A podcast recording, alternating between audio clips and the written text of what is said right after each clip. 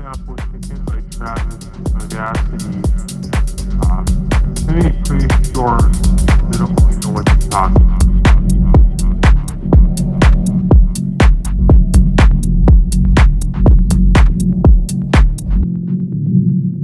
Laura London, and this is a special quarantine edition of Speaking of Jung.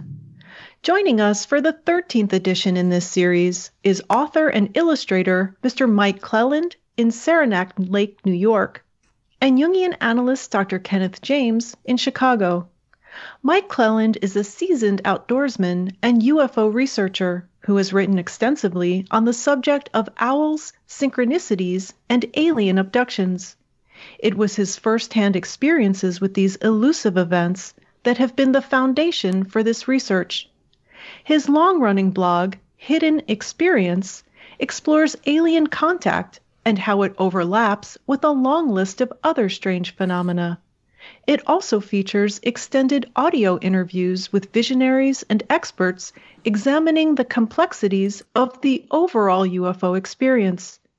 He hosts a monthly podcast, The Unseen with Mike Clelland, on Whitley Strieber's unknown country dot com.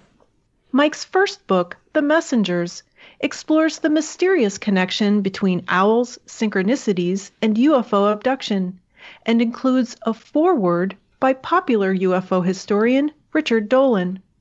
Originally published in two thousand fifteen, an updated edition was released just last year. A companion book, Stories from the Messengers, is a further exploration into the connection, both symbolic and literal, between owls and U F Os. It reads like a collection of short stories, with each chapter telling a deeply personal story where these mysterious experiences are explored in depth. The foreword was written by best-selling author and U F O abductee Whitley Strieber. In between, Mike published a selection of his blog posts in a nearly four hundred page book titled Hidden Experience, a memoir of owls, synchronicity, and U F O contact. It includes a foreword by Red Pill Junkie. Both Stories from the Messengers and Hidden Experience are available as audiobooks, read by Mike himself, and they are intense. I've listened to both of them. Mike is also considered an expert in the skills of ultralight backpacking, and is the author and illustrator of a series of instructional books on advanced outdoor techniques. He has worked as an outdoor educator in some of the most beautiful and remote areas of North America. He spent nearly twenty-five years living in the Rockies and now resides in the Adirondack Mountains of New York. Doctor Kenneth James holds a P H D in Communicative Sciences and Disorders from Northwestern University, and a diploma in analytical psychology, which is the degree of a Jungian analyst, from the C G Jung Institute of Chicago. Along with a background in mathematics, he completed four years of postdoctoral study in theology and scripture at the Catholic Theological Union. He has also taken lay ordination as a Zen Buddhist under Roshi Richard Langlois and studied the Kabbalah with the Lubavitcher Rabbi Meir Hai Beniyun. He holds the rank of Professor Emeritus after a thirty-three year career as a university professor, and now devotes his time as founder and director of the Soulwork Center in downtown Chicago, where he practices as a Jungian analyst. He is also a frequent speaker at the C G Jung Center in Evanston, Illinois. In addition to his appearances on this podcast in episodes forty-five and fifty-six, Doctor James has been a guest on Richard C. Hoagland's The Other Side of Midnight, Fade to Black with Jimmy Church, and the long-running late-night radio show Coast to Coast A M. Please visit the website speaking of jung dot com, where you'll find links to everything discussed in this episode in the show notes. This interview is being recorded on Sunday, January twenty-fourth, two thousand twenty-one, through the magic of Skype.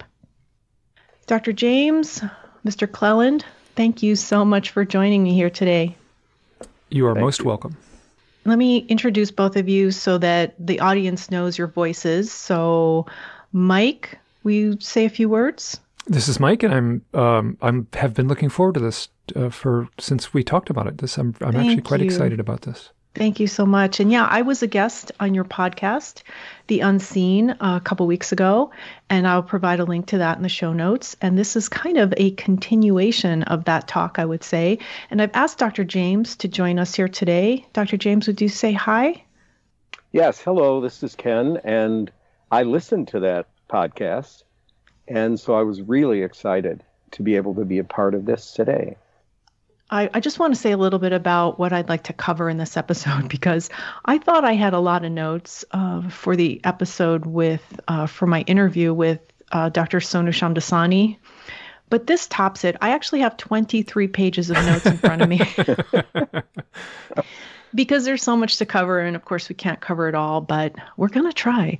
So just so that the audience knows kind of, uh, I don't know, just maybe a summary of what I would like to cover. One is the difference between archetype and metaphor, the difference between a synchronicity and a coincidence, the difference between a sign and a symbol, and the difference between the subconscious and the unconscious. We're really here to focus on Mike, his books, his experiences, and to have Doctor James provide commentary and to clarify for us Jung's concepts, because what I would like to do with Mike is to look at this from a Jungian perspective. Mike, you've been on, I don't know, dozens of podcasts, hundreds of podcasts. Maybe not hundreds, uh, but many dozens, yes. Yeah. Many dozens of podcasts. Uh, you, there are videos of you on YouTube giving talks at various conferences. And so a lot of your stories have been out there. Uh, you do have your own podcast. Uh, the Hidden Experience blog uh, is you interviewing people and you talking about your experiences and their experiences. So what I'd like to do here is focus on this from a Jungian perspective. What you're kind of known for are owls and how owls seem to appear in, in your life around synchronicities that you experience and your U F O sightings, your possible abduction experiences, but what I'd also like to add before I stop talking and let you two speak is that, Mike, people seem to go to you to share their stories. And that's what your blog is about, is about your experiences and their experiences, and your books as well. So where would you like to begin? Well, I mean, in my own research and in my own life, you know, the, the, the research and the books and the podcast, that my website went up eleven years ago. And that's when I sort of publicly started talking about, well, actually twelve years ago now, gosh, it's, it's uh, twenty twenty-one now, but um, publicly trying to talk about my own experiences. That the genesis of that website, I guess I did it unconsciously in a way, but at the same time I was feeling sort of needy at the time, and I wanted to have answers. So it was a kind of a public, open diary in a way of yeah. me struggling with my issues. And those issues would be, you know, am I, have I had U F O contact? And part of that unraveling or that, or that, or me doing self-therapy in a very public way was I had, I was seeing a lot of owls.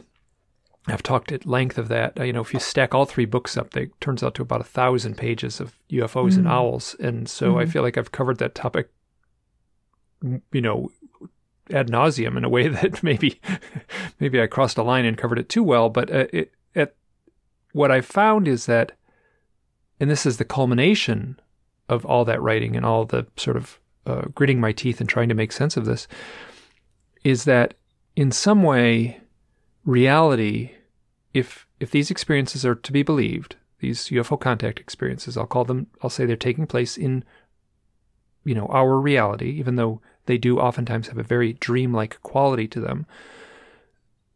The story elements and the narrative of these events often play out with a kind of dream symbolism.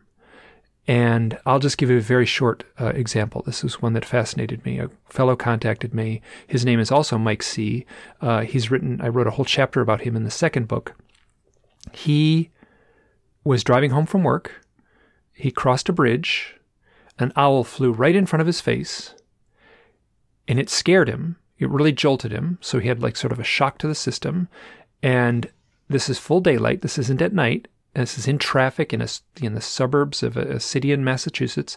He crosses a bridge, he makes a turn, and then within about a half a mile, he sees a hovering flying saucer. Now, he's in traffic. He can't do anything. It's on the side of the road. He doesn't sense that anyone else sees it, and he moves along, and he's stuck in traffic, so he, he loses sight of it, and as he was driving away, it just rises off into the, into the clouds. Mm-hmm. Um, the point in that story that, that really stuck out for me is that he had just crossed a bridge and he had seen an owl. Now, there was one more aspect to this story that made it significantly uh, more intense for me. And he was listening to my voice on his, he was listening to a, a talk I had given. So he was driving his car, listening to my voice, talking about owls and U F Os as he saw an owl and U F O. And I can't separate that from the from the other the rest of the story. But the one element that fascinated me was that he had just crossed a bridge. Now, to me, that is like dream symbolism.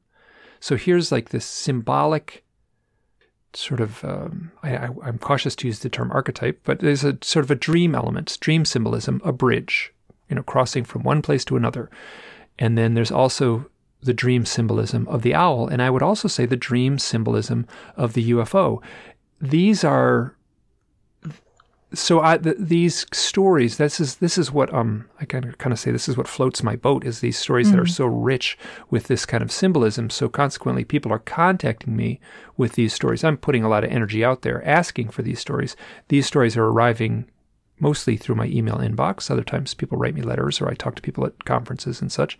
But people are contacting me and telling me their stories that are awash in this kind of kind of powerful, symbolic, I, I, I use the term mood or vibe. Like these, these stories are sort of saturated with this mood or vibe of something that, that for me gives it a stronger resonant power. So that's where I'm coming from.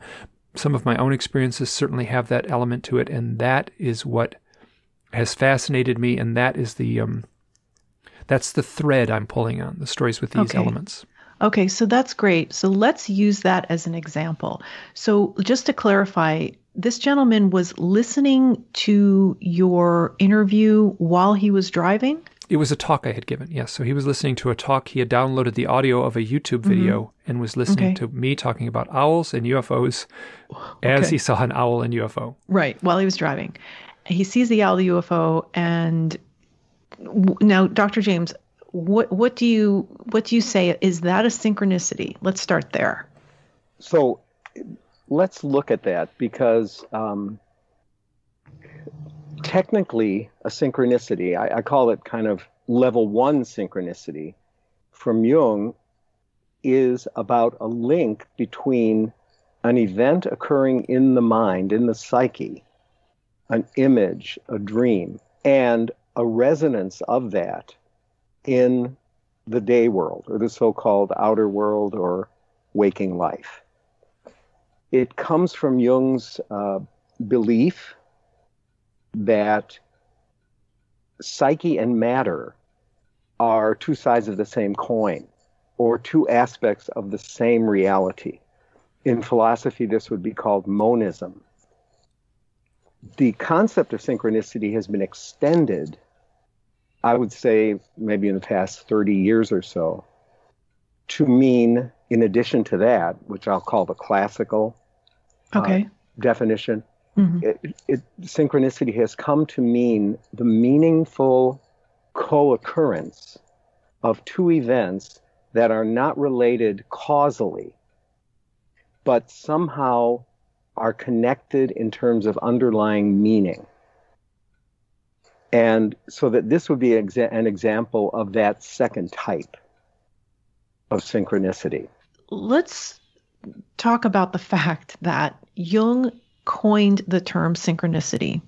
And his essay, which uh, just like with his quote-unquote book, Flying Saucers, which I hope we get into later, his essay, Synchronicity, an A-Causal Connecting Principle, is not a book, but it was has since been published as a book. It is an essay that is contained in Volume eight of his collected works, which is The Structure and Dynamics of the Psyche, and I'll have a link to that in the show notes. But it is Jung who coined the term. Now, I have heard it misused a lot, and I've asked various analysts throughout the history of this podcast to clarify that term, but I don't think it's going to change in the popular culture. I don't think that word is used the way Jung originally uh, explained it, outlined it, and the way he conceived of it with the physicist Wolfgang Pauli.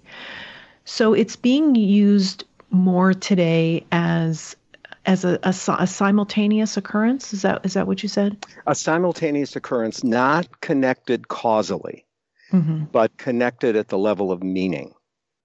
And I I think that one of the reasons why the classical definition is so difficult to um, get a grasp of is it relies on something that was very, very important to Jung, and that is the reality of the psyche. Yes. And I think we live at a time, uh, I can only speak for our cultural time now, um, where we still have phrases like, oh, it's all in your mind.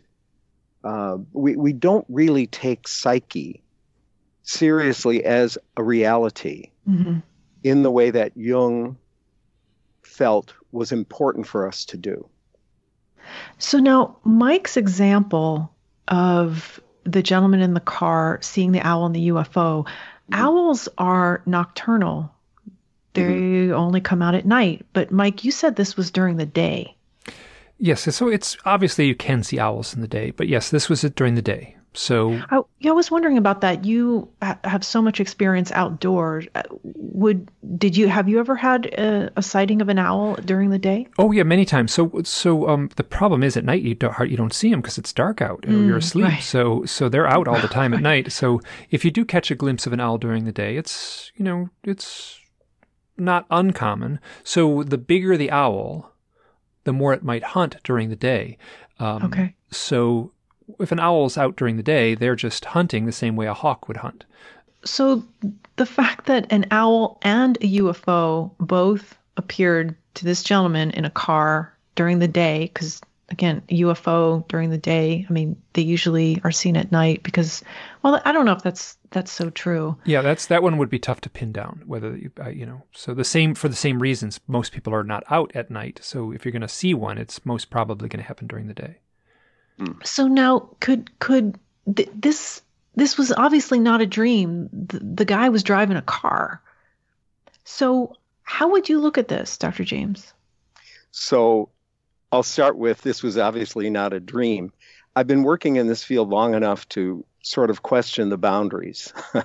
um, is it a dream? Is it waking life? Uh, those distinctions can can kind of fade a little bit, I think. But clearly, this would have been a deeply moving and meaningful event. Obviously, it was mm-hmm. for the person who experienced it. And the way I would look at it is, okay, definitely this is a meaningful coincidence. And we could use the term synchronicity in the second uh, sense that I talked about earlier. And moving even more deeply into it, it would lead me, if this person were sitting with me, I would say, so I'd get associations to owls, to U F Os, which would include knowledge. It would include, you know, natural history of the owl, symbolism of the owl, uh, the person's understanding of U F Os. And then I would push for an exploration of what might link these two very disparate events together. How could we understand them as being uh, expressions of a same underlying reality or the same underlying element in the deep psyche? And it would be that element that I would call the archetype. So the archetype gives rise to archetypes create experience in the same way that um, instincts create behavior. So that the activation of the archetype, which itself has no content and no image, brings the human being to the point where they are able to organize the sense data all around them according to a certain underlying pattern, a coherent pattern, and that would be the archetypal pattern.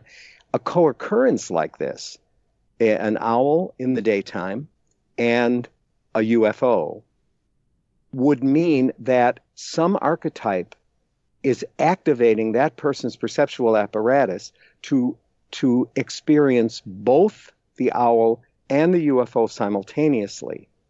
And if we're sensitive enough, we could begin to ponder what the underlying archetype might be that gives rise to these two experiences. So just to clarify, you are looking at the link between the owl and the U F O. I was thinking that the synchronicity was that this gentleman was listening to Mike Clelland mm-hmm.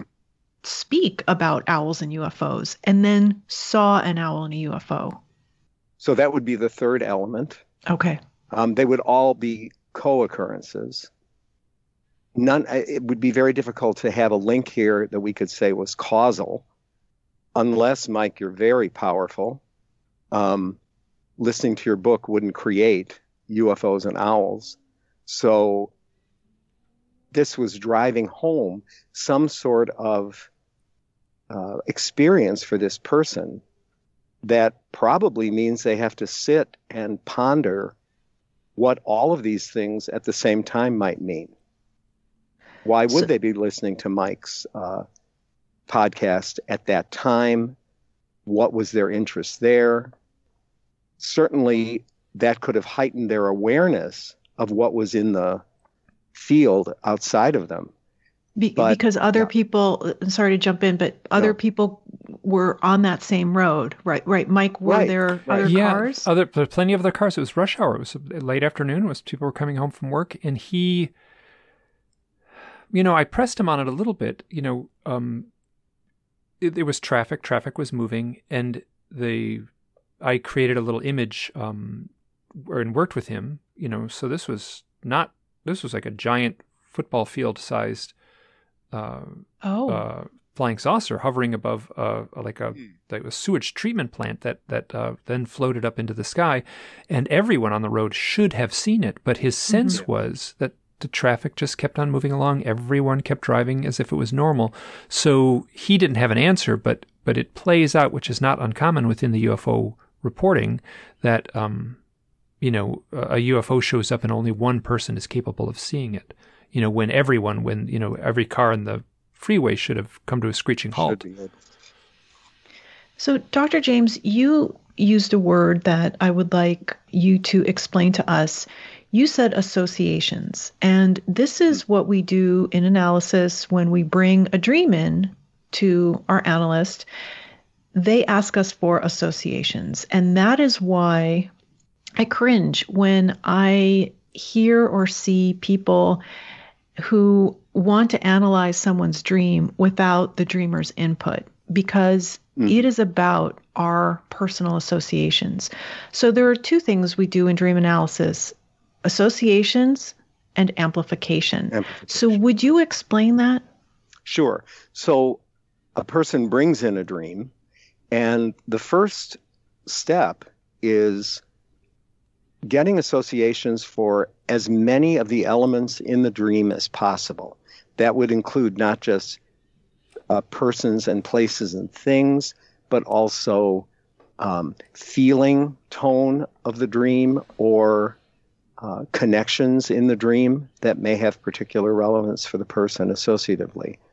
And that that basically brings to the surface generally material from the dreamer's personal life that perhaps uh, are worth talking about analytically. Then amplifications uh, kind of kick in when we've exhausted the personal associations, but there are still uh, what I would call enigmatic elements of the dream that don't seem to have any personal relevance to the dreamer, but do have a certain attractive energy or draw interest. And that's when we move into the archetypal. And it's always a both and with Jung, as mm-hmm. you know. Nothing yeah. is ever only one thing. And sometimes that that can get misunderstood because, you know, people might say, well, it really, I wasn't really talking to my sister who's been dead for twelve years. Uh, it really was something else. No, no, you were talking to your sister, and it was something else as well. The amplification may be different than right. the association. So if I dream of an owl and my niece dreams of an owl, what owls mean to me is very different from what owls mean to her. So my associations with owls now would be U F Os mm-hmm. and and Mike Clelland mm-hmm. and everything that that we're talking about here today. But with my niece, who knows nothing of this, if mm-hmm. I ask her what her associations are with owls, I don't know what she would say, but it would be very different from my associations with owls. Yeah. And that that factors into the interpretation of a dream. Yes, it would. It would. But also, you know, if I could go further into mm-hmm. this particular example, because I think it's it's an amazing one. And, you know, the owl, if I look at it in terms of archetypal symbolism, and this is in no no way exhaustive, but the first thing that pops into my mind would be the goddess Athena, and who's referred to as gray-eyed Athena uh, in the Iliad, well, and other other writings as well. And Athena is the goddess of wisdom and war, and I've been thinking a lot about this uh, relative to uh, your book, Mike, and your books. And Athena is kind of dual, because we think of wisdom as that overarching sort of awareness of underlying meanings. And then war is about conflict. It's about conquest. Uh, and those two things don't seem to go together. But if we hold the tension between those two, we can then go even deeper to what might be the archetypal ground that caused the ancient Greeks to attribute both wisdom and war to the goddess Athena. And so it, it immediately becomes more complex and richer. Oh, yeah, yeah. And, and uh, Athena was also the goddess of arts and crafts, and I think she was the goddess of mathematics, too. Um, and the, in the lore of the owl, Uh, it's very difficult to say because, but the, that's one thought is that the um, Parthenon simply um, had owls roosting in it, so that that was where the association with owls came huh. for for Athena. That it just they simply and it was the little owl. That's a very specific owl that she's associated with. It's not a North American owl. It's a simple, small little owl. It's about seven inches tall. It's a very normal looking owl, um, but it's not a big, strong, bold owl like you know, like a great gray owl or a big horned owl. That's a t- you know, kind of a tiny little cute owl that she's associated with. So when she's pictured with an owl, it's surprisingly small. You know, there's mm-hmm. there's statues where there's an owl often on her wrist. Um, yes. So, yeah, this is and this is you know that so Athena that that very simplistic wisdom thing stretches right to present day, where when little kids graduate from or they you know leave kindergarten or first grade or something like that, there's little owls thumbtacked to their bulletin board and such, with little graduation caps on. That's that traces right back to the to the wisdom. So so I agree. Yeah, it's a it's a um like I'm very cautious to try to parse out the meaning of a myth because that's almost that's almost right. well, you, yeah. you have to touch on that to, at some deeper level in a way. Well, and yeah. for me with the me linking the owl with the U F O, I think of U F Os as, well, they both fly. An owl and a U F O both mm-hmm. fly. And then to me, an owl is known for its to me, big round eyes. Mm-hmm. And typically on U F Os, as they're depicted, you, we see round lights. Now, they don't all have round lights, but for the most part, they do. So if you see an owl at night, it's flying, and I think the only thing you'd really see are its eyes. Maybe not, but I love the yellow eyes. And Mike, on both of your book covers of owls, and you did those illustrations, didn't mm-hmm. you, yeah. on The Messengers and Stories of from the Messengers. They have these beautiful, bright yellow eyes. Well, think about the bright lights on a U F O. So those are my associations and of of, of tying those two together. And um, Mike, I also heard you mention that owls have this sinister quality to them. I mean, they can be cute and they could have little caps on. And I've even mentioned, uh, it's in my notes, I don't know if I mentioned it on your show, uh, Mister Rogers' Neighborhood, The Land of Make-Believe, X the Owl. He's so cute, and I loved seeing him when I was a child. But but there there's also this, do you remember talking about this, Mike? Oh, this oh sinister, yeah. I mean, owls yeah. are predators, full-on predators. Mm-hmm. I mean, they're they're you know, it's like looking into the eyes of a, you know, of a tiger or something like that. So mm. they are um and, and and not all owls have yellow eyes. So um like the barred owl, which is one of the larger North American owls, has a total black eye. Inky black. There's no there's no color at all in it. Is it barred, B A R D, or barn? There's a barn owl, too, and they have, um, I'm pretty sure they have all black eyes. A barn owl and a barred owl, B A R R E D, B A R- I think. I'm sorry, spell that again? B A R R E D, barred. Oh, okay. So, and they have little, I think it's because they have little bars, little stripes on their, on their, um, the way their feathers are. And hmm. uh, not like a barred, like a, like a smart owl, like that. Not, oh, not like, got it. Yeah. Yeah, they're very common, and they actually have the loudest call, the loudest North American owl call. So when people describe like a really loud call, they'll hear that's usually a barred owl, and they're pretty common in North America. So, um, but the uh, but they have these inky black eyes. So yeah, so you're looking at a predator. Now, also owls have um, owls cannot move their eyeballs right and left. Right? They they don't they they truly don't have eyeballs. We have the little spheres in our skull. Okay. That can rotate side to side. So we can have our head locked in position and we can look right and left to a certain degree. Mm-hmm. Owls, because of their night vision, their the shape of their eyeballs is, is not a sphere, it's a cylinder. So they cannot move their eyes right and left.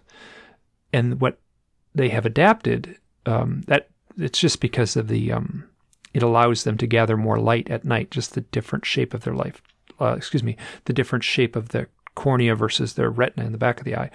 Um, they have developed this eerie, what's called head stability. That's when you see most birds are kind of twitchy and kind of nervous appearing. Mm-hmm. Owls appear totally serene because they their necks move in this eerily fluid way. So you have something very arresting, a bird that cannot move its eyeballs and that moves its neck very smoothly, unlike any other bird. And it, um, and then, you know, they are, you know, predators. So they're, okay. they have that, that intensity. So when I get reports, you know, people, it's very common for me to, you know, people say, oh, like I saw an owl in my tree in the yard and it was, it got really scared. That's, that's normal. That's the same way okay. of saying, like, if you saw a, like a coyote or wolf in your yard, you would be scared. Mm-hmm. Anytime a predator has a different power over a, right. over a, you know, bunny rabbit or a deer. Right. So, Doctor James, how would you bring in the symbolism of the owl? And maybe now we can talk about the difference between a sign and a symbol of how the owl is this companion of Athena, but yet it's also this predator, uh, which goes back to you talking about how Athena was dual, goddess of wisdom and war. So a sign and a symbol, what's the difference?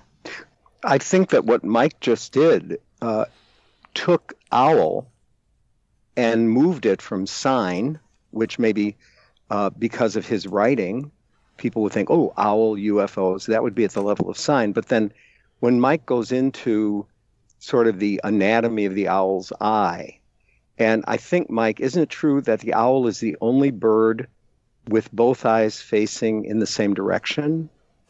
I, I'm pretty sure there, there's other predators that have a, a eyes a little closer to the front okay. of their face, but owls most uh, most certainly do, and that's they're also the only um, Egyptian hieroglyph that is seen head-on. All the other hieroglyphs are seen in profile. Mm, sidewise, that's right. Um, so when you start getting into these details, we're moving into the realm of symbol, because a sign, imagine that a sign is something that has one arrow pointing in one direction. A symbol, you could think of it almost as a sunburst of arrows pointing in many, many directions, so that a symbol draws together many, many, many different attributes, many, many different um, elements, and has all of those attributes cohere in into one expression, and that is the symbol. And when we look at things symbolically, we immediately move into the realm of depth, and we move into the realm of uh, a network of meaning that is called up with the presence of the symbol. Examples are, you know, like the, yeah. the flag would be an example of a symbol. Uh, it's a sign, right? If you see a flag somewhere, if you see the American flag somewhere, that usually means this is either in the United States or the property of the United States, or the United States is participating here. That would be the flag as a level of sign. Okay. But when you reflect on the uh, meaning of the flag, why are there thirteen stripes? Why are there, you know, fifty stars? When you listen to the Star-Spangled Banner, which gives a little bit of the history of the flag uh, and its meaning, now we're moving into the realm of symbol.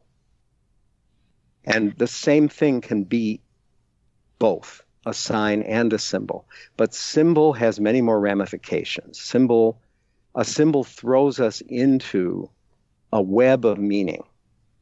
When we were talking about archetype earlier, I neglected to ask you, Doctor James, what the difference is between an archetype and a metaphor. That's a really uh, good question, and it it moves us into uh, a deeper understanding of Jung's mind. Um, so the archetype is a fundamental organizing principle found in the collective unconscious that makes its presence known through a variety of ways, including the creation of experience in the life of an individual. A metaphor is something that calls to mind or has resonance with or refers to something else. And all of the metaphoric associations generally refer to an underlying archetypal ground. We, you know, we don't think very metaphorically in our society today. Mm-hmm. That's why metaphor is something that's taught in Uh, literature classes, or maybe psychology classes, or philosophy classes. Um, but, you know, we live at a time when something is what something is. We, we're very restrictive. It's almost like there's a movement to restrict the capacity for association and amplification. And I would uh, love to just jump in here just really quickly. The use of the word literal and literally mm-hmm. has totally mm. blown up over the past yes. few years. Yeah. Right? Yes, right. Yeah. I am not literally burning with anger, because I wouldn't do it for very long. Uh, I'd be a bunch of ashes. But, you know, all of this refer relates to the fact that Jung's sort of mindset was much more medieval than modern. Freud was a modernist. Freud's thinking was extremely modern, very reductive, very causally related, very powerful, but very modern. Jung, on the other hand, was medieval. And uh, in the Middle Ages, uh, there there came to be what we call now call the doctrine of signatures. And this is a doctrine that says, for example, the, the middle, medieval healers would say, well, this plant and this animal and this color and this perfume and this whatever all are sacred to the planet Jupiter or the goddess uh, Aphrodite or whatever. The, the organization of the natural world was much less taxonomic, that's our organization, and much more metaphoric in the Middle Ages. Mm-hmm.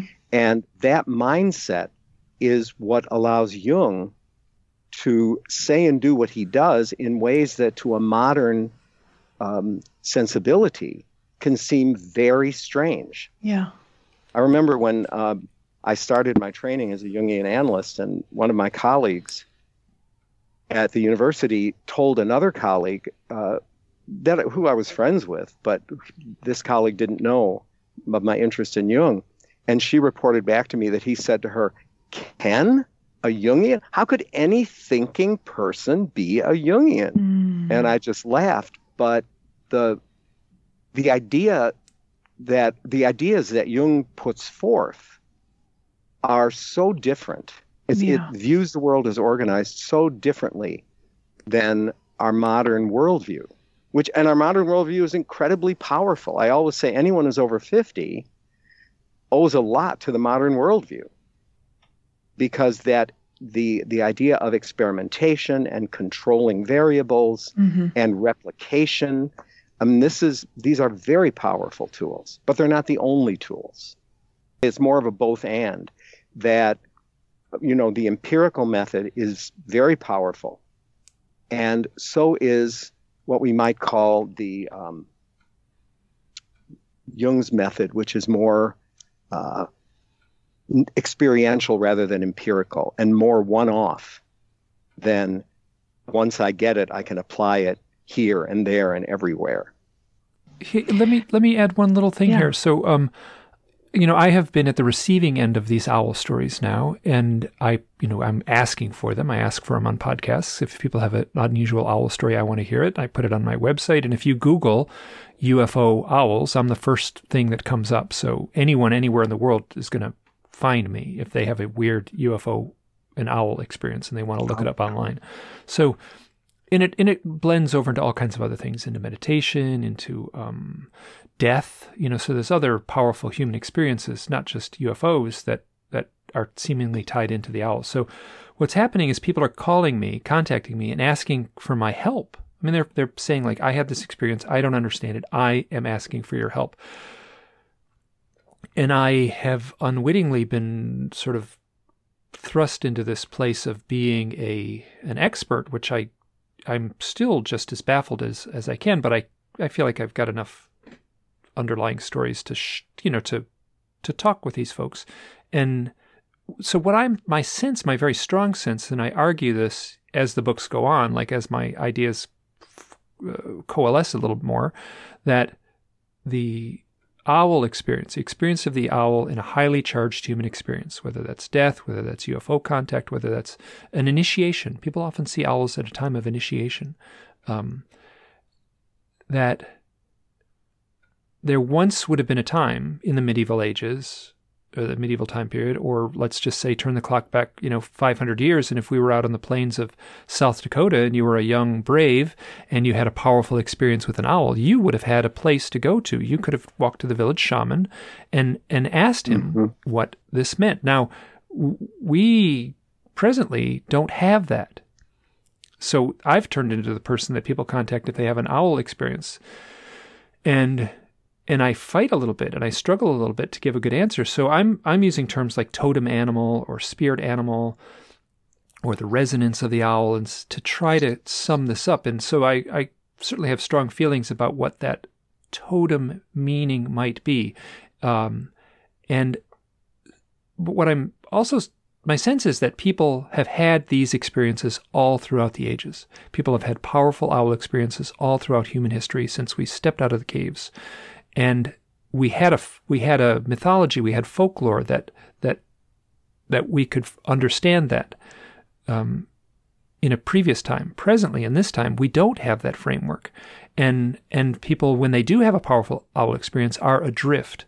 And and I feel that one of the things I'm proud of and happy with in the work is that um, my books, in a way, will bring a little solace to those people who are adrift. And that's that's actually been sort of the, um, you know, my sense of mission, in a way, has has been to to pull follow that path, to make sure that that I'm that I'm, there's some sort of healing quality to these books. Doctor James? Yeah, I would say that quite a few things came into the train station of my mind, as I like to call it. Mm-hmm. Um, you know, Mike, you said they come to you as though you're the expert. You are. And you're not the expert because of anything that you've said or done, claiming to be an expert. But whatever the archetypal ground is of the expert and the seeker, that dyad is activated between you and the people that send you the stories of the owls. And that's very powerful. And as you reflect with them on mythology of the owl, or, you know, the, the traditions, the shamanic traditions in various cultures, you actually are healing them, helping them heal, because one, you're taking them seriously, but two, they have already done, I would say, seventy-five percent of the work, because I'm sure that there are many people who have owl experiences and then the appearance of something strange in the sky, and they just dismiss it. So for people who go, wait a minute, I just, there's this thing in the sky and I just saw this owl. And then they Google, and as you say, they come to you. The fact that they would go to the to the computer to search for something to help them means they're already open. And what you do is you step in with them into this very powerful archetypal field that brings healing for them and deepens your awareness of your mission. I like it that you use that word, because it feels like that. Yeah, and I feel like I've gotten much better as the years have gone on at, you know, having a dialogue with these people who are mm-hmm. who are seeking my help. Right, right. And, and you know, that's the other thing. Uh, we be, we become so boundaried in terms of where you go to get help. And, you know, well, is that person, do they have the right credentials? Do they have, have they written the right books? Have they gone through the right whatever? That's all, that's all secondary. You know, the healing comes right here, right now. And when that's constellated in the archetypal ground, it will occur regardless of who's doing it. And I know that that could, that could seem very dangerous, because there's a lot of charlatanism out there, but I'm not talking about that. I'm talking about what emerges here and now, when someone is experiencing suffering and they approach someone that they believe can help them. Mm-hmm. Both parties are drawn into that healing, that archetypal ground of healing. And healing will occur.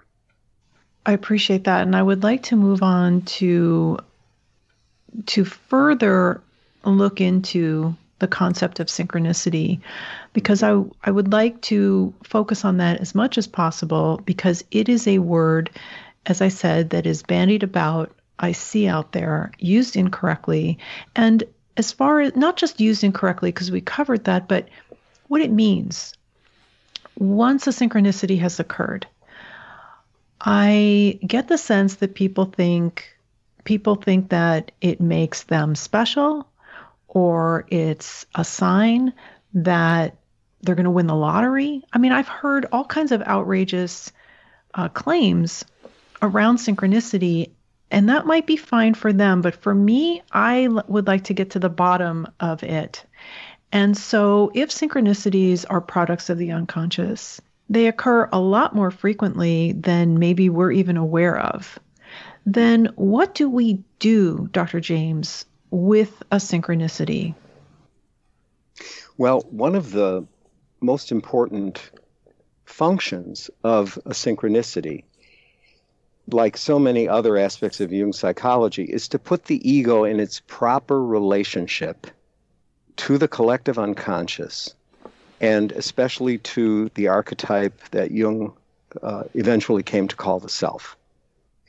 And another way of saying that is the role of the synchronicity, just like the role of almost anything else that Jung covered, is to relativize the ego, so that the ego comes to understand that it's an extremely important participant in this life, but it is not the master.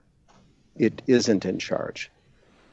And a synchronicity taken appropriately is a beautiful way for that to happen. It's it's as though uh, the collective unconscious is bringing us opportunities to move us closer and closer to wholeness.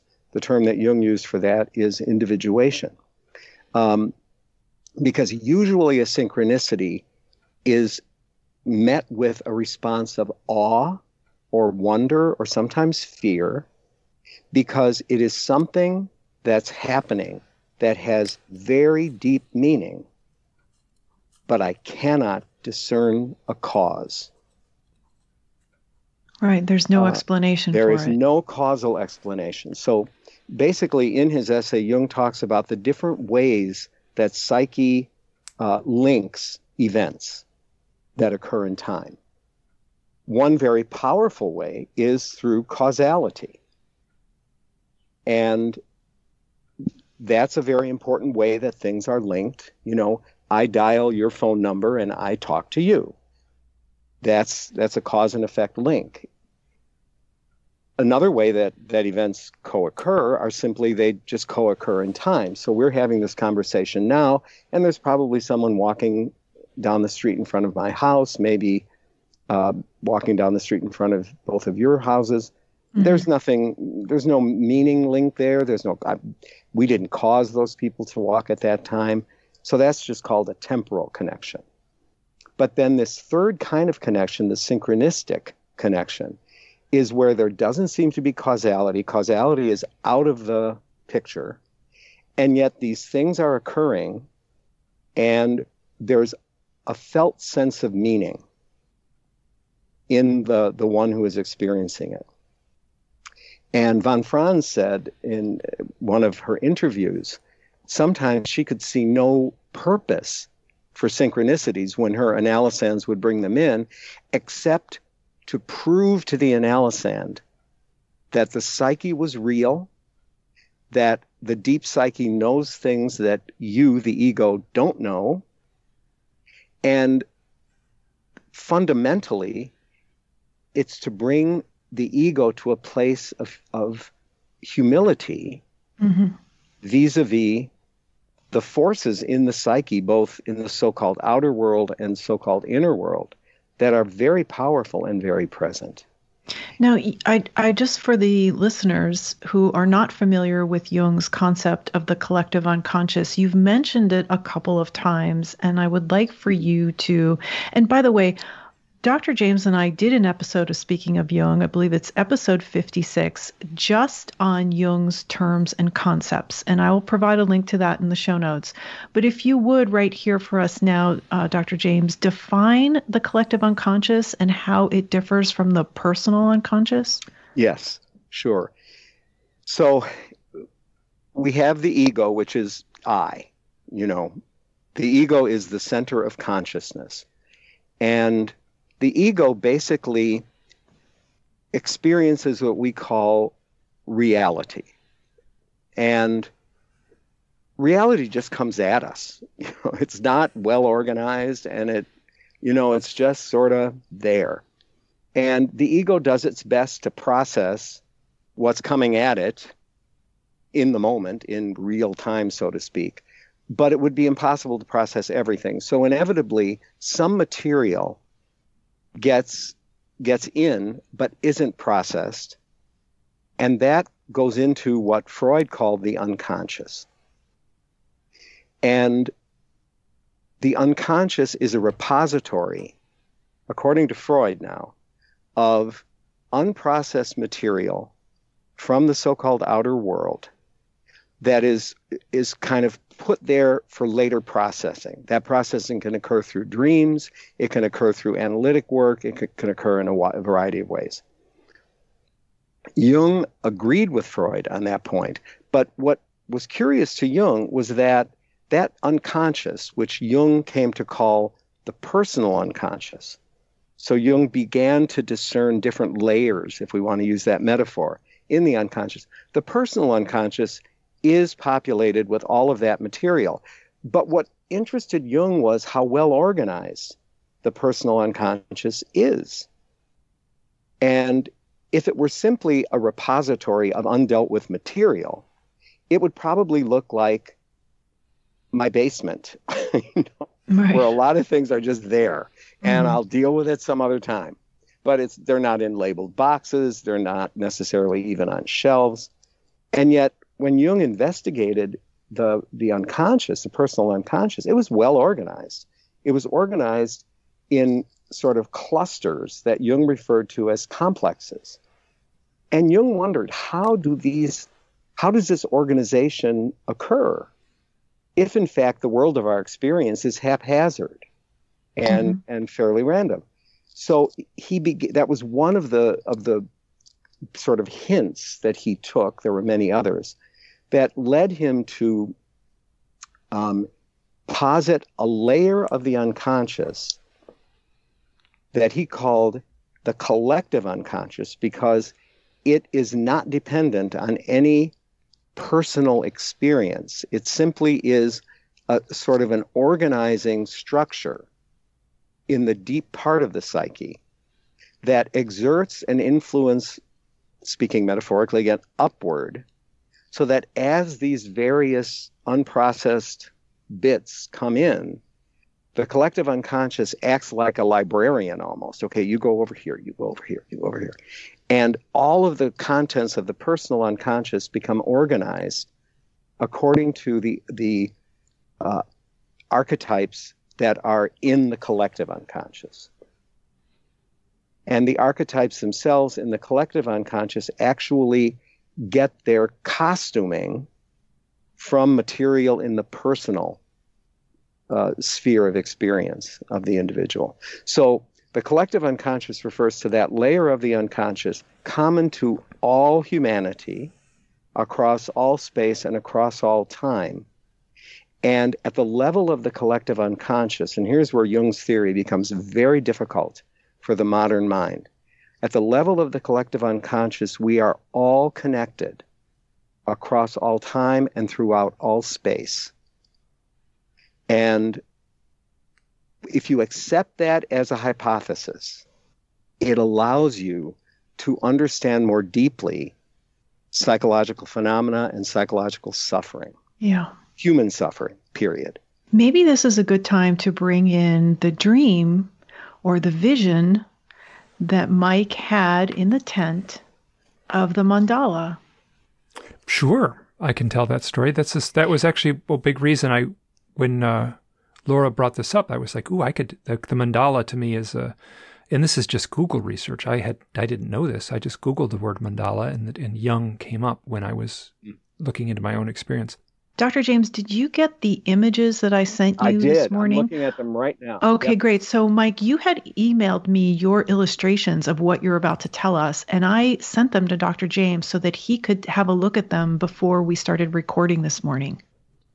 Well, this goes back to um, the spring of two thousand ten, and I was, uh, this is, to tell this story properly takes about a, you know, well, good grief, it takes an hour to tell this story properly. Oh, I'll race goodness. Through okay. it a little bit. So All right. uh, I was traveling in the Southwest with my girlfriend at the time. Her name was Natasha, and she was from Germany, and she came over to America specifically so we could drive around the West in the spring and go camping and and.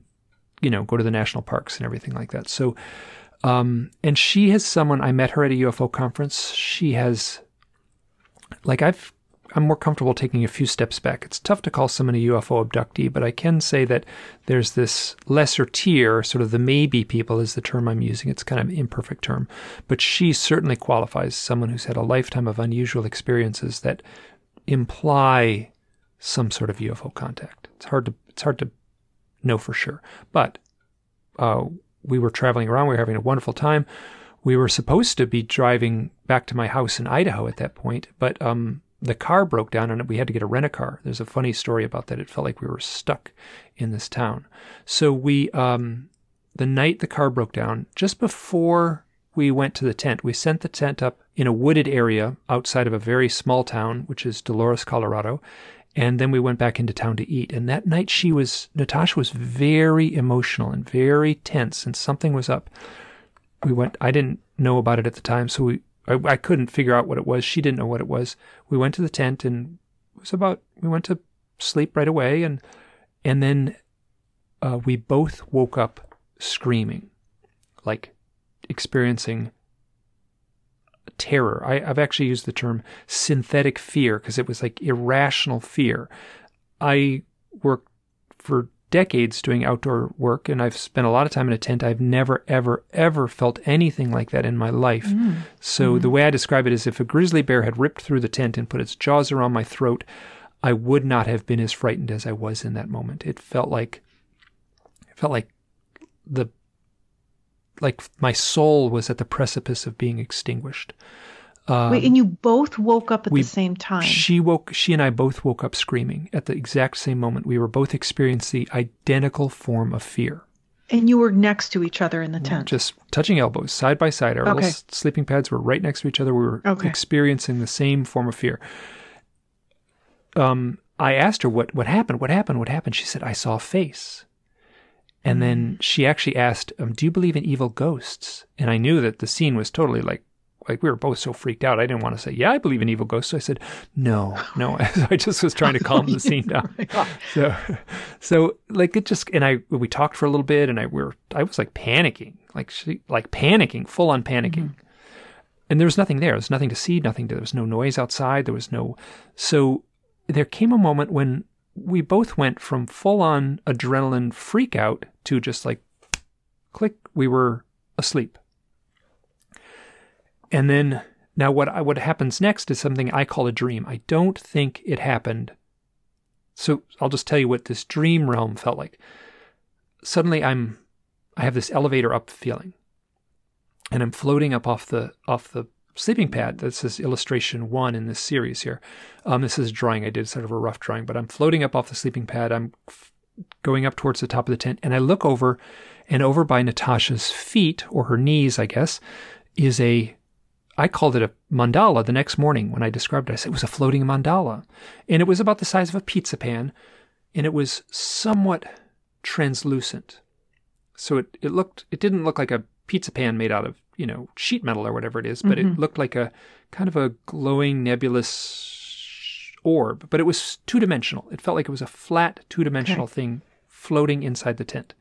My very first thought was when I looked at this thing, I thought to myself, I'm floating. I'm floating up, like elevator up. I look over, there's this weird glowing mandala in the tent with us. And I say, that looks like the thing in my eye. I'll get back to that in a minute, but it didn't look anything like the thing in my eye. It looked okay. like a floating pizza pan. So I go up through the roof of the tent and it don't, I don't bump into the tent. And then suddenly I'm in this white realm. I've told this story many times. And I told this to a near-death experiencer, researcher. And, and it's when I said that, she kind of paused and very dramatically said, the white realm. So I, so I'm in the, so, and I. You're in the white I'm realm. I'm in the white okay. realm. And as I'm floating up, I'm saying, I have to remember this. I have to remember this. I have to remember this. Somewhere in the midst of this, in the white realm, there's nothing to see. It just this totality of whiteness, just like magical, mystical, endless whiteness. There's no anything there. But that's where I am. And I, and I'm saying to myself, am I on a table? Am I on a table? Am I on a table? And then I hear Natasha with her German accent say, Mike, you're floating. And then whoosh, I'm back in the tent and I'm asleep. So I don't actually remember coming in the tent. I just, it just felt like, whoosh, like it felt like being sucked whoosh, back mm-hmm. into the tent. And then I slept fine. Now, I don't think, Natasha does not remember saying, Mike, you're floating. I don't okay. think that really happened. But that is the memory I had of her saying that. But I don't think it really okay. happened. I dismissed this totally as a dream. Well, not quite totally. I, I wanted to sort of cling to it as a dream. So the next morning I asked Natasha, what happened? What happened? What happened last night? We wake up and it's a totally beautiful, this is in Colorado. It's this beautiful morning and the birds are chirping and the sun's shining. And it's just this, we're in this field of wildflowers where our tent is set up and it's, and, and I'm like, what happened last night? What did you see? She said, all I can say is I saw a face. I'm like, oh, that does, you got to tell me that doesn't fly. I, I, I want to know what you saw. Mm-hmm. And she said, like, what did it look like? And she said, well, it looked like that thing in your eye, that drawing you did that you put on your blog of the thing in your eye, which was exactly what I had said or thought in my mind in that kind of dreamscape the night before. So I'm like, like, wait a minute. And I hadn't told her that yet. And then I said, where was it? I had the sense that it was right up close to her face. Like somehow she saw, and she pointed to the spot where the floating pizza pan was, the floating mandala was. Mm-hmm. So we leave the tent that morning. I literally walk around the tent, like walk through the woods. I'm looking for a spot where like a flying saucer had landed, right? You know, like a big burn mark in the grass. I didn't find anything. It was this idyllic, perfect morning. And so we, we were stuck down there for a few more days because we had to rent a car. Anyway, it was, we had a wonderful trip. And I knew a friend and she also has had U F O experiences. And I said, we're down in this part of the Four Corners area. I know you've been down here a lot. What should we do? And she said, you go get a, go to a sweat lodge. So we, she told us the fellow to talk to, and it was nearby in Canyon de Chelly, which is just across the Arizona border, um, in the Four Corners area down in that corner where, where, mm-hmm. um, that part of the Southwest. So we had this wonderful, beautiful experience of, of, uh, having a sweat lodge on the Navajo reservation, uh, right near Canyon de Chelly. And it was this powerful, beautiful experience for both Natasha and I. So there's this, um, you know, I, like a, a, a shamanic ceremony that we got to experience that I is interconnected with this. Now, um, it had been, so that was March, I think March or April of two thousand ten. In the autumn, in October of two thousand nine, oh, this relates back to the, the conference that Uh, Whitley Strieber held in Joshua Tree. Yeah, and I, I just want to jump in here. Mike and I were both at that conference. We didn't know each other at the time. Um, it was held in Joshua Tree, California, at the Joshua Tree Retreat Center, which I love. And Mike, you are now the third person that was at that conference that I've had here on this quarantine series of Speaking of Jung. Oh. So... continue. Yeah, it was a great conference. Yeah, so um, after the conference, I did this thing. I slept in the desert. I actually climbed a big granite pillar in um, uh, Joshua Tree National Park and, and slept outside at night on the top of this big pillar. And, wow. and I do this thing where I, when I sleep out sometimes, um, I'll, I'll basically say, listen, I'm open, I'm receptive to whatever the universe has to give me. Mm-hmm. Um, and oftentimes I'll have a powerful uh I was going to use the term synchronicity. I will have a meaningful coincidence. I will, or I'll have a powerful dream, but nothing happened. A couple days later, okay. I was in Southern California and I was um, uh, in a park in Pasadena and I was looking at the sun. I just had a couple hours to kill. The friend I was staying with was, was um, actually her husband was coming over to sign the divorce papers. So she oh, said, my. she said, uh, oh, don't come over right, right away. Give me a few, give me an hour. And I said, no problem. I like, I'll give you. So I, I laid down in the, in a park in Pasadena and I, and I kind of drifted off to sleep a little bit. And just, you know, that moment when you kind of squint into the sun and you can kind of see the, like the twinkles and the halos in your eyes when you're looking into the sun, like on a beach or on a sunny day, there emerged a, an image in my eye of a, of my, I'm going to say it, a, a weird image of a face in the eye. And that is image um, three in this, in this series of illustrations I did. So I'm bald and I have big eyes. And, and it, so this image looked like a, like a little seated Buddha, maybe. It's kind of two intersecting rings and it had its halo quality to it. You know what it had? It had the quality of, you know, the garish sort of Hindu paintings that had this, they have this psychedelic halo that surrounds the deity. Um, it had that kind of vibe to it. It was very tough to, to, to transfer. I did a pencil illustration, which is a little more accurate, which is illustration. Let me just roll down illustration four in the series. That's pretty close to what it looked like in black and white. It was very and I will, psychedelic. I just want to say, I will, Mike, I will upload these images that you've drawn, if that's okay with oh, you. Oh, absolutely. Sure. To the website, uh, to my website here on this episode page. So there will be links to these illustrations of, that Mike's referring to in the show notes at speaking of jung dot com. If you click on episode Q thirteen, you will be able to view them. Okay. Wonderful. So this image appears in my eye. I have a, I have a tiny cataract in my right eye.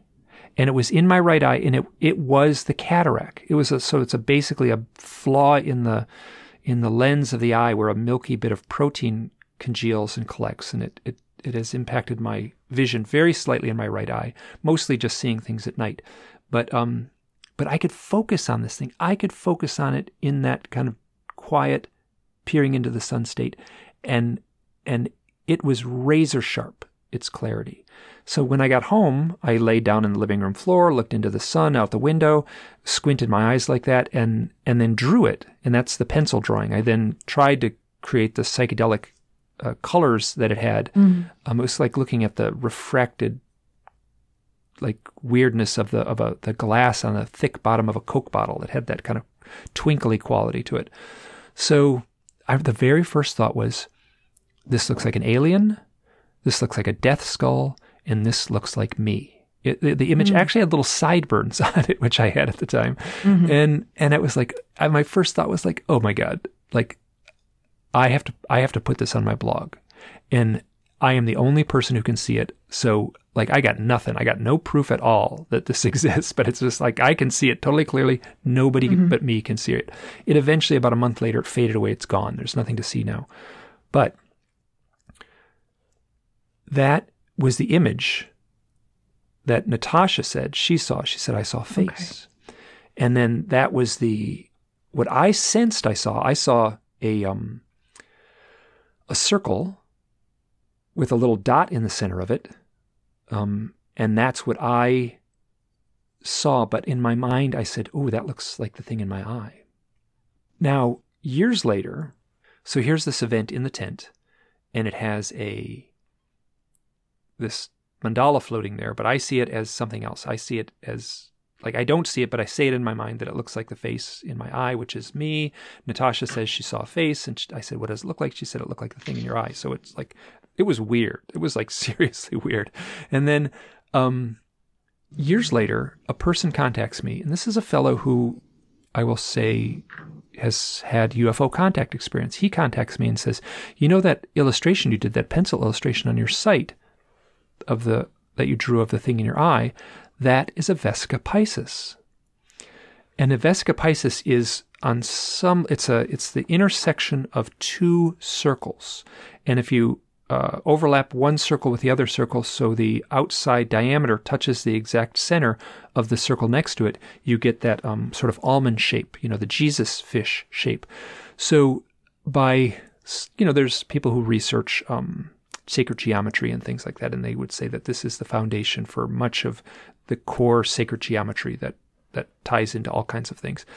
So, uh, for instance, the um, and I'll just go, I'll just jump ahead. There's a oop, I think I put it in there. Maybe I didn't, but there, the image of the tree of life, or excuse me, the flower of life, uh, is a um, a collection of these vesica piscis overlapping, overlapping, overlapping, and so I'm in this tent and I see this, like this piece of sacred geometry. Then another person gets back to me at a different time, and he says, you know that image, that pizza pan image? He's looking at something else. He's looking at the at the image I drew of the pizza pan. He said, that's called the monad. That is a Pythagorean symbol of what was called the monad, and it's got a, a bunch of definitions. It's sort of it's a, the source, or, or the source event, or the sort of the, the, the totality. In a way, like that's a very easy way to say God.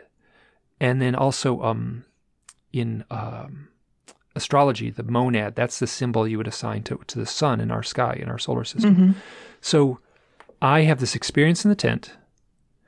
I see a mandala, which I did a simple little bit of Google research, and it comes up. The mandala is, um, like Carl Jung said, I just stole this one half a sentence, uh, the psychological expression of the totality of the self. Mm-hmm. And the mandala that I saw, I said, oh, that's the face in my eye, which is me. And then the mandala image that I saw wasn't just a true circle. It was a um, a monad, which which is another piece of like ancient symbolism. So this one event in the tent ties into this this weird collection of ancient symbolism. And then to make things even more complex, later I did a talk in England. I, I showed the image of the face in my eye, to, told the story I just told here. I read the quote from Jung, the psychological expression of the totality of the self, and I said that Jung noted that some of his patients were spontaneously drawing mandalas. Mm-hmm. A woman came out of the audience. She was actually one of the speakers. She came up to me after the talk. She opened up her notebook and she said, I've been spontaneously drawing these. I don't know why I'm drawing. I just started drawing these recently. I had a conversation with her. She is a uh, past life hypnotherapist. Her name is Lorraine Flaherty. I'll make a long story very short. I she we talked. She said, you should have a past life session. I think it'd be helpful for you. I have suffered terribly from clinical depression uh, since the age of twelve. I think I was fifty-three when I talked to Lorraine Flaherty. And we spent about three hours where I was under hypnosis. This magical story emerged. I don't know what, what to think of it. It was it was uh, supposedly a past life. I'm cautious because I simply don't know. But but a story emerged. The power of this story was so strong, I sat up in the chair after that event and I essentially said, I am cured. And I have not been depressed in what is now uh, six plus years. So that has never happened to me since the age of twelve. So here's this conglomeration of intertwined, internotted, yeah. you know, me- uh, overlapping stories that, that all ties into this mandala. You actually tell that past life regression, you reenact it word for word in the reading of one of your books. So where can people hear that? That is from the book Hidden Experience, and that is um, that's available as an audiobook. I read that aloud. It's the hardest yeah. thing I've ever done in my life. I heard it. And, and that's chapter seventeen? Chapter seventeen is the is the is uh it's chapter fourteen. Chapter seventeen is the other hypnotherapy session that I had uh, where where the, the little story emerged at the end, which we talked about in the last episode that you did on my podcast, yes. where I said the owls aren't important. The owls are a sign on a door. That mm-hmm. came from chapter seventeen. Okay, so both of those can be heard in your book, Hidden Experience, the audiobook. Uh, I will provide a link to that in the show notes. And it's wonderful that you did these audiobooks yourself instead of having uh, someone else read them. So you actually reenact that those sessions. It's not the audio from those sessions, but you you are going back and you're you you read what you said, right? I also tried to very carefully mimic my own sense of emotion. There's like Emotions, like, like I yes. was I listened very carefully to the Um, which is very poor sound quality, the little recording that took place sure. under both of those hypnosis sessions. But I was trying my best to recreate the the tone of my voice and the, uh, you know, so I was basically using that for reference. Before, okay. You know, so I was listening so, to those simultaneously and then and then speaking the words into the recording. So, Doctor James, we would like your input on this extraordinary uh, story. There's there's a lot to cover here. So w- yeah. what what jumped out at you? So yeah, I took a lot of notes. Um, so let me go to uh, just to, to clarify the term self. When Jung writes about it, is specific. The self is the archetypal core of the ego complex. And when Jung uses the word self, he uses it in a very different way than we use it in common uh, conversation. And, you know, I you had mentioned that I started out uh, in mathematics. Mm-hmm. That was what my undergraduate degree is. And in mathematics, terms are well defined. So when you use a term, whether I use it in geometry or set theory or calculus or whatever, that term is going to mean exactly the same thing. Psychology, unfortunately, is not like that. And so the word self, you know, there's Self Magazine, which is all about um, how to make yourself wonderful. And that's not what Jung means, all right? Right. Um, so the totality of the self is where we experience our wholeness. It's where we receive our wholeness. It's the origin and end of our wholeness.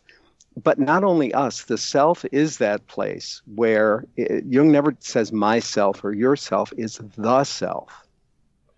And the spontaneous drawings of mandalas, uh, Jung pointed out, often occurred when people were experiencing deeply dissociative, deeply dysregulating life experiences. So when their life seemed to be falling apart, or perhaps they, they were having an inrush of unconscious material that was really um, disturbing, maybe even disturbing their connection to what is consensus reality and what is uh, fantasy, mandalas emerge and serve as anchors for uh, people who are going through particularly difficult uh, events or experiences.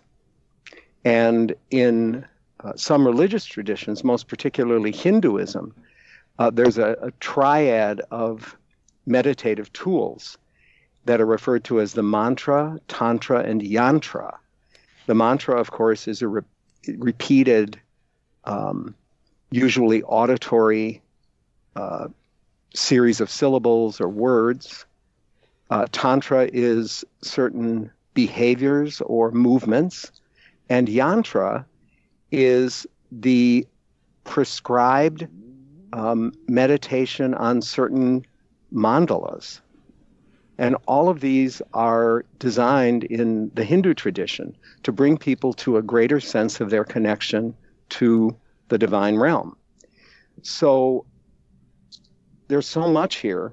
Um, yeah, it's just amazing. So let me, first of all, the mandala first appeared to you, Mike, in the, whatever this was, you know, dream or whatever, after you and Natasha had awoken simultaneously screaming. Is that correct? Correct. Yeah. And that's when, so in the dream, did she see the mandala or? It's, it's a little weird because she, we woke up. Yeah. The way I remember it is she screamed, I started screaming. So she screamed first. We yeah. both woke up. Uh, I said, what happened? She said, I saw a face. I never could quite get a good answer. We were both sort of panicking, and then we fell asleep. Sure. And then I had the elevator up feeling, and I saw the floating mandala. So oh. there's a there's a lag of about seemingly ten, fifteen minutes between her waking, screaming, and then me seeing it in this kind of dream realm floating. Yeah, yeah. But you had said that you were probably more frightened than you had ever been. Hands down, unquestionably. And she said she saw a face. She said, do you believe in evil ghosts? And then you said something about panic. Is that correct? I was panicking. I was certainly panicky. panicky. My yeah. response was panicky. Like I, I, I That's I, why I want it, because the word panic refers us archetypally to the the god image Pan, the god of wild things. And it struck me that you were in the wilderness in a tent, and you were feeling the energies that mythology associates with this particular god. So panic, uh, James Hillman has written about this, uh, panic is connected to that uh, that archetypal ground that we refer to as the god Pan, that wild quality. And from that, you know, what, what can we do? What's going to anchor me? In, if I'm in the realm of, of Pan, if I'm doing Pan's dance, which is panic, the stabilizing force is going to be this mandala image, which is very powerful. And you know, there's so many associations. Do you have any associations to the white disc? The way, uh, uh, I mean, I'm a U F O researcher. Okay, that's about it. Because, you know, I was thinking there's so many, I was raised Roman Catholic, and there's a particular devotion in the Roman Catholic Church where uh, a host, a Eucharist, is put in a particular glass container, and people are supposed to venerate it, and it is a white circle. Yeah. That's all it is. And of course, the the um, mytho- I, I, I use the word mythology respectfully, so for all of the listeners, understand that. Because in common usage, we use the word myth to mean lie or something mm-hmm. false. I don't use it that way. The mythology around the the Eucharist in the Catholic Church is that it is the body of Christ. And I know, Mike, from your uh, books, that Christ, Chris, Kristen, Christine, there's a rich uh, sort of set of connections there for you. But it's amazing to me how you saw this, and somehow it allowed for all of the material that you were being bombarded with, outwardly and inwardly, to kind of cohere in some sort of unified uh, pattern or container. It's almost like it created that container. Um, and let me see if I have another question here. So you said that Natasha said it was a face like that thing in your eye? Correct. Yeah, she was describing how, exactly the... Yeah, how the, did she know? Because I had put it on my blog, and I had mm. talked about it. I had written a blog post in it. I, right. I had tried to... Mm. I mean, I, I wrote like a thousand, you know, a thousand word essay on yeah. trying to make sense of, you know, the events of... of uh, sleeping out under the stars, asking for uh, mm. for help, then seeing this uh, image in my eye and, and trying to make sense of this kind of caricature of myself. At the same time, it was a death symbol. At the same time, it was a gray mm-hmm. alien and a seated Buddha yeah. with a with a halo around yeah. it. So when I and I hope when you put these on the website, it'll have the numbers on it, because I'm going to refer now to Mike's picture three. Okay. And, you know, you, when you just make it big on my computer, um, this is a beautiful sort of illustration of the relationship between the ego and the self. Because we start with that big circle, and then there are the interlocking circles, which we'll get to in a moment. But then out of the circle emerges this sort of person. And that mirrors exactly the way Jung understands the emergence of the ego from the self. That we we are in the totality. And gradually, as we develop in time in our lives, the ego sort of crystallizes and coalesces, but it comes out of that totality, which is represented by this circle.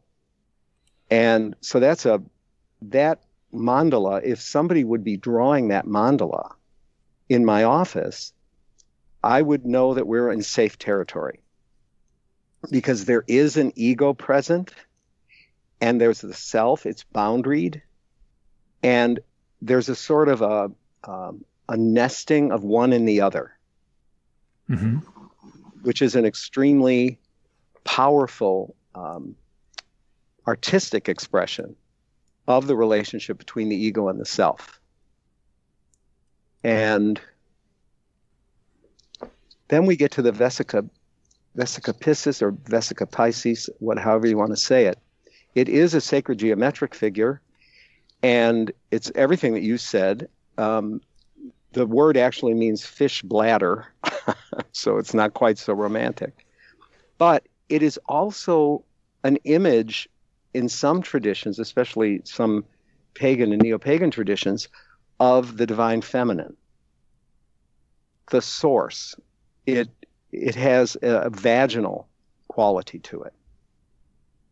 And it's related to images that we see in medieval cathedrals called the Sheila Nagig. I don't know if you're familiar with that um, image. No, no, but I, I can imagine it. Yeah. It, it, it is an image of what looks like a, uh, an old woman, kind of a hag face, and she's seated with her legs spread, and she's actually opening her vagina.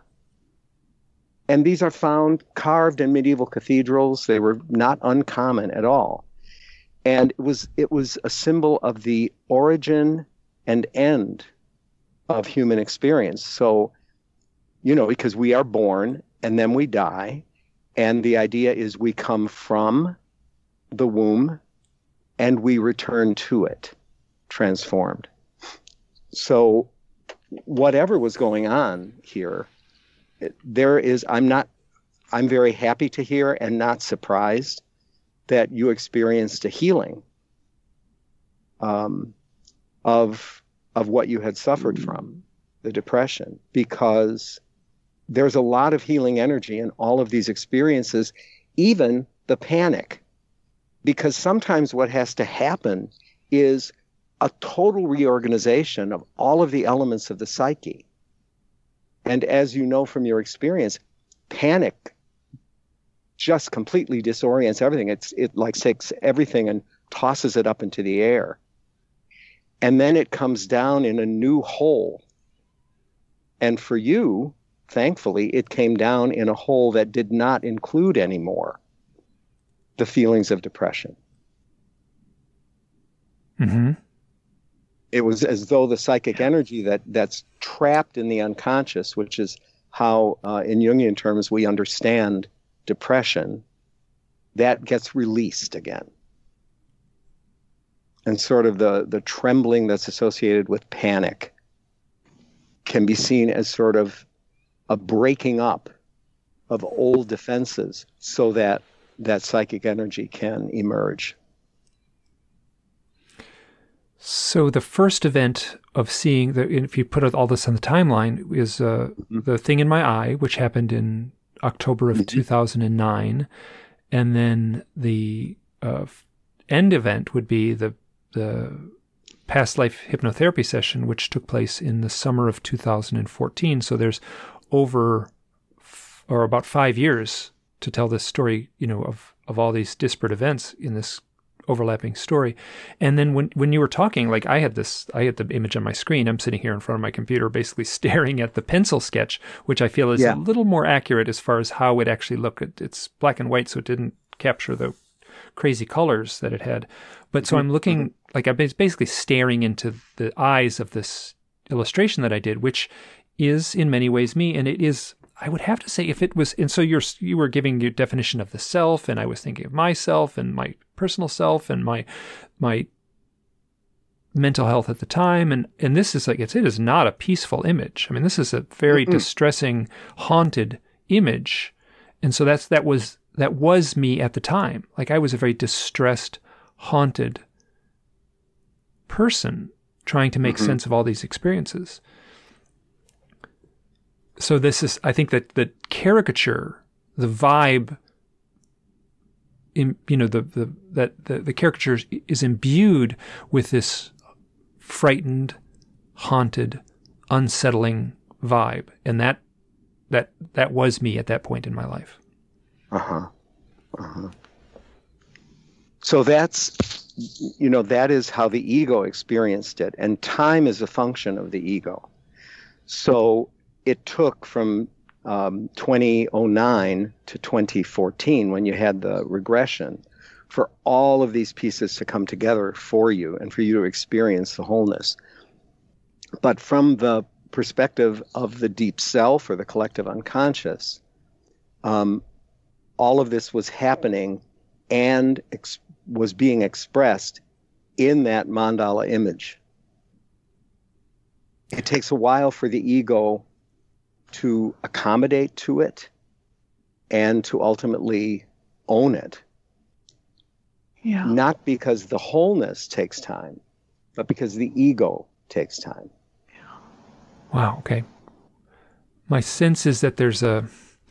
like a grand chessboard that like defines reality, and there's someone smarter than myself kind of putting all the the the the game in play and can see out into the future, and uh, arranged all the moves on the this this grand chessboard to play out exactly as it did. So I look at these look at these events in my life, and they play out with this kind of order that mimics of a, a carefully constructed novel.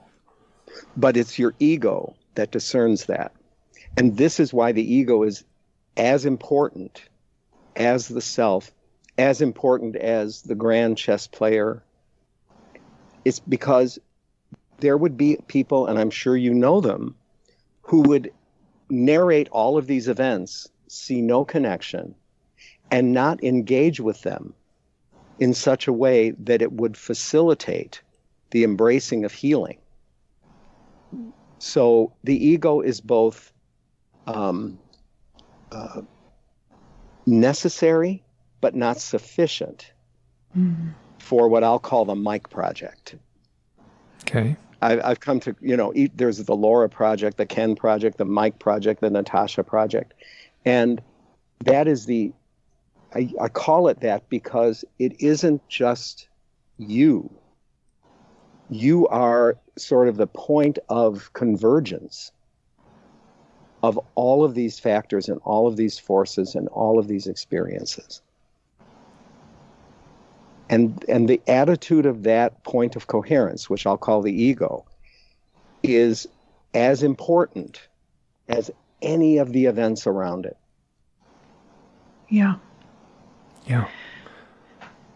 So as we begin to wrap this up, I don't know if there was anything further you wanted to add to that, Doctor James. Uh, I was just scrolling through my notes and looking for where I was referring to Jung's concept of the self. And mm-hmm. one of the things I hear a lot in this field is that people s- using phrases like, you know, it's them, they said, they told me, this was orchestrated, this was staged. And I always wonder, is it them or is it us? It, it, is it the self? And to replace that word, them and they, with the self. Mm-hmm. Well, would I would certainly s- be comfortable with that. Mm-hmm. Right, right. To say that there is the the... the beings have set this up, or, you know, that that that they staged it, uh, it, it is not taking into consideration the unconscious. And I think yeah, that yeah. when I read the all the literature in the U F O field, I'm always in the back of my mind thinking these people are not taking into consideration the unconscious. Mm-hmm. Right. Or another way of looking at it is, and Jung uh, sort of intimates this in his essay, the unconscious is being projected out. Yeah. And so, and and we've done this, you know, the, the mysticism of astronomy and astrology, or, you know, to to project that out and then to behold it and bring it in uh, can be as effective. Um, The problem is reification, making real. It is nothing but. There's where we get into trouble. Will you say a little bit more about that? What do you mean by that? Um, that okay, so I project it outwards. I see, let's say, a U F O. It makes me feel, um, I don't know, connected in a particular way to realms far beyond what I can even imagine. Mm-hmm. And that is an important event, and that event is happening. You know, there's no way that any other person can uh, deny or, uh, what's the word I want, um, erase an experience that you're having. The difficulty comes when it becomes that thing. So then that's a U F O, or that's an angel, or that is, you know, fill in the blank. That's a fairy. That's a whatever. That's my guardian angel. And then that becomes nothing but that. And mm-hmm. I start to develop an understanding of myself and the world based on that particular concretization rather than letting it flow. look at that, that's happening. What's happening in me as a response to that? How do I mm-hmm. feel? How does that alter my experiences? There's where we, we see the dynamism that Jung talked about. Um, yeah, I mean, I could ramble, but...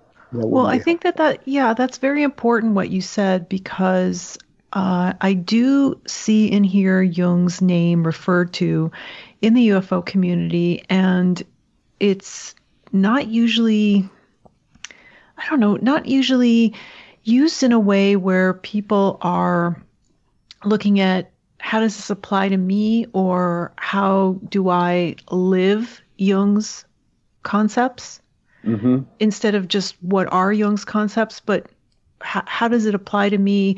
How do I live this?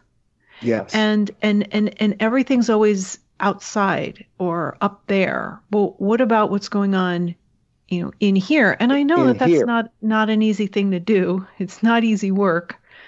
No. Uh, if it but, were easy, the, everybody. Right. Go but ahead. The role of synchronicity is to wake us up to that. Uh, I'm, I'm, remembering Jung's uh, description of a synchronistic event in his office. In fact, it's a classic one right. that uh, is quoted, where he was working with a woman uh, who was fairly resistant to his ideas. Um, and she was she was working with it, but wasn't quite sure. Wasn't quite sure if she was going to buy it, lock, stock, and barrel. And she had brought in, I believe, a dream where she had been given a scarab, an Egyptian scarab. And she's recounting the dream to Jung, and there's a, a noise out the window of his consulting room. Jung went to the window, opened it, and grabbed uh, this insect that was sort of scurrying around on the windowsill, and it was a kind of a, a beetle that was found in Europe, but that looked a lot like the scarab. And he handed it to the woman and said, here's your scarab. Mm-hmm. And he said that opened her up to a larger perspective. She needed a larger perspective. I think we all need a larger perspective. We need more yeah. wonder. We need more enchantment. And that really is the function of the synchronicity. Now, if this woman hadn't understood that, let's say, and she then developed a scarab fetish, where she would collect scarabs and they'd be all over her house, and she couldn't go out without her scarab necklace, and she had scarab pictures under her feet in her shoes, and she wore scarab underwear. That would be not quite understanding it. Yeah. Well, that's what happened to me. I turned into the owl guy, and I like everything yeah. in my whole world turned into owls. So, um, and I've at the same time been able to take a couple steps back. So. Oh yeah, I wouldn't say it's the same thing, but you know, but that would be. That would be the ego thinking, oh, now I have it. It's the scarab. Right. That's just, as opposed to, oh, wow, my psyche is real. It knows things that I don't know. And then the ego is in the right relationship to the mystery. I won't even call it the unconscious at this point. Because developing the right relationship to the mystery at the core of our being is the process in, of individuation.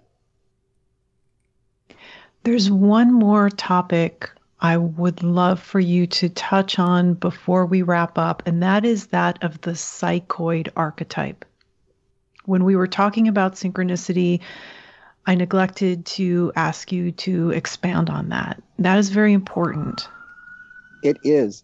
And the way I like to think about it, there's all kinds of um, ways of understanding it. People, this is one of the, Jung's big ideas. Mm-hmm. For me, okay, imagine, if you will, a just a completely blank canvas, maybe with things shimmering all on it, okay? And then in that canvas, there begins to emerge dimly a circle. And the circumference of that circle becomes more and more distinct. And then once the circumference is distinct, the center becomes apparent because it's a circle.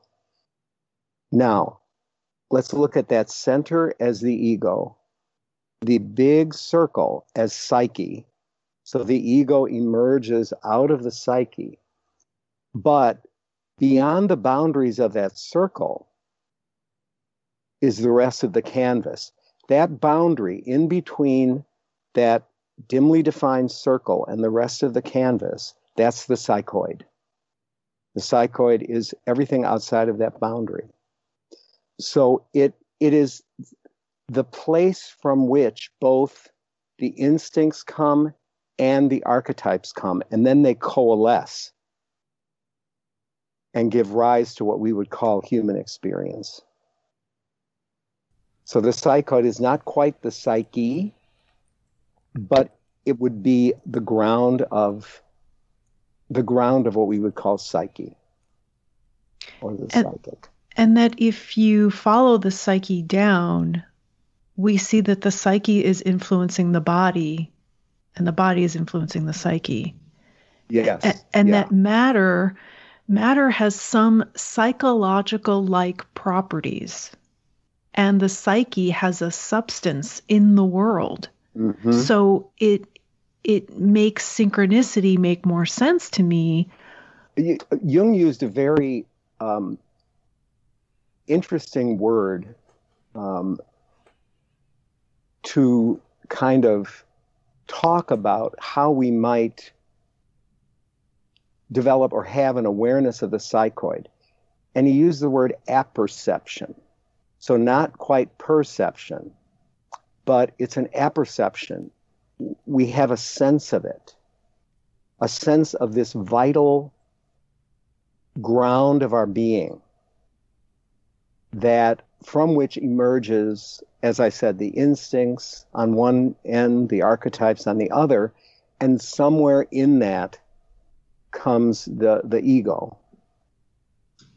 And the ego will one day go away, but all of that will remain.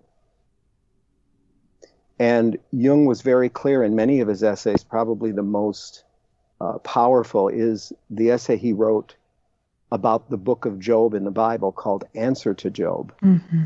And it's the idea of how the divine in that book needed Job's experience as much as Job needed the experience of the divine. Yeah. That there was a communion there, huh, to talk about Whitley's right. book.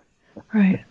One of the things that initially drew me to Jung is that he didn't think mind and matter were two separate things. Right, right.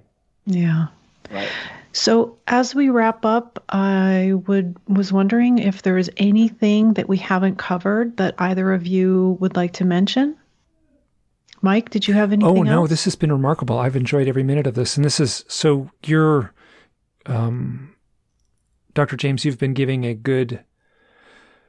Uh, f- you've filled in a lot of the, like I've been struggling, I use the term a few times, the mood or the vibe of these experiences, of these stories. There's a, there's like a, there's a mood or a vibe. That's a very simplistic way of saying that there's this deeper realm that's, that's connected to, um, you know, uh, to these inner workings. So you've, I feel like I've got, you've given me a much better framework to wrap my mind around these things. Like, I'm not a student of Jung, but honestly, uh, most of my knowledge of Jung comes from Laura's podcast. So, uh, but this has been remarkably good to know that there's like, like I'm, I'm not barking up the wrong tree. Let me put it that way. No. And I would like to thank you because of your work. You've given me more trees to bark up. So I like that mutuality. That's wonderful. Okay, so should we wrap it up here? This has been That's a joy, fine. Yeah. Sure. Okay. Please visit the website, Speaking of Jung, that's J U N G, dot com, for more information on everything that was discussed in this episode. There you'll also find all of the previous episodes of this podcast, which are available to stream or to download for free.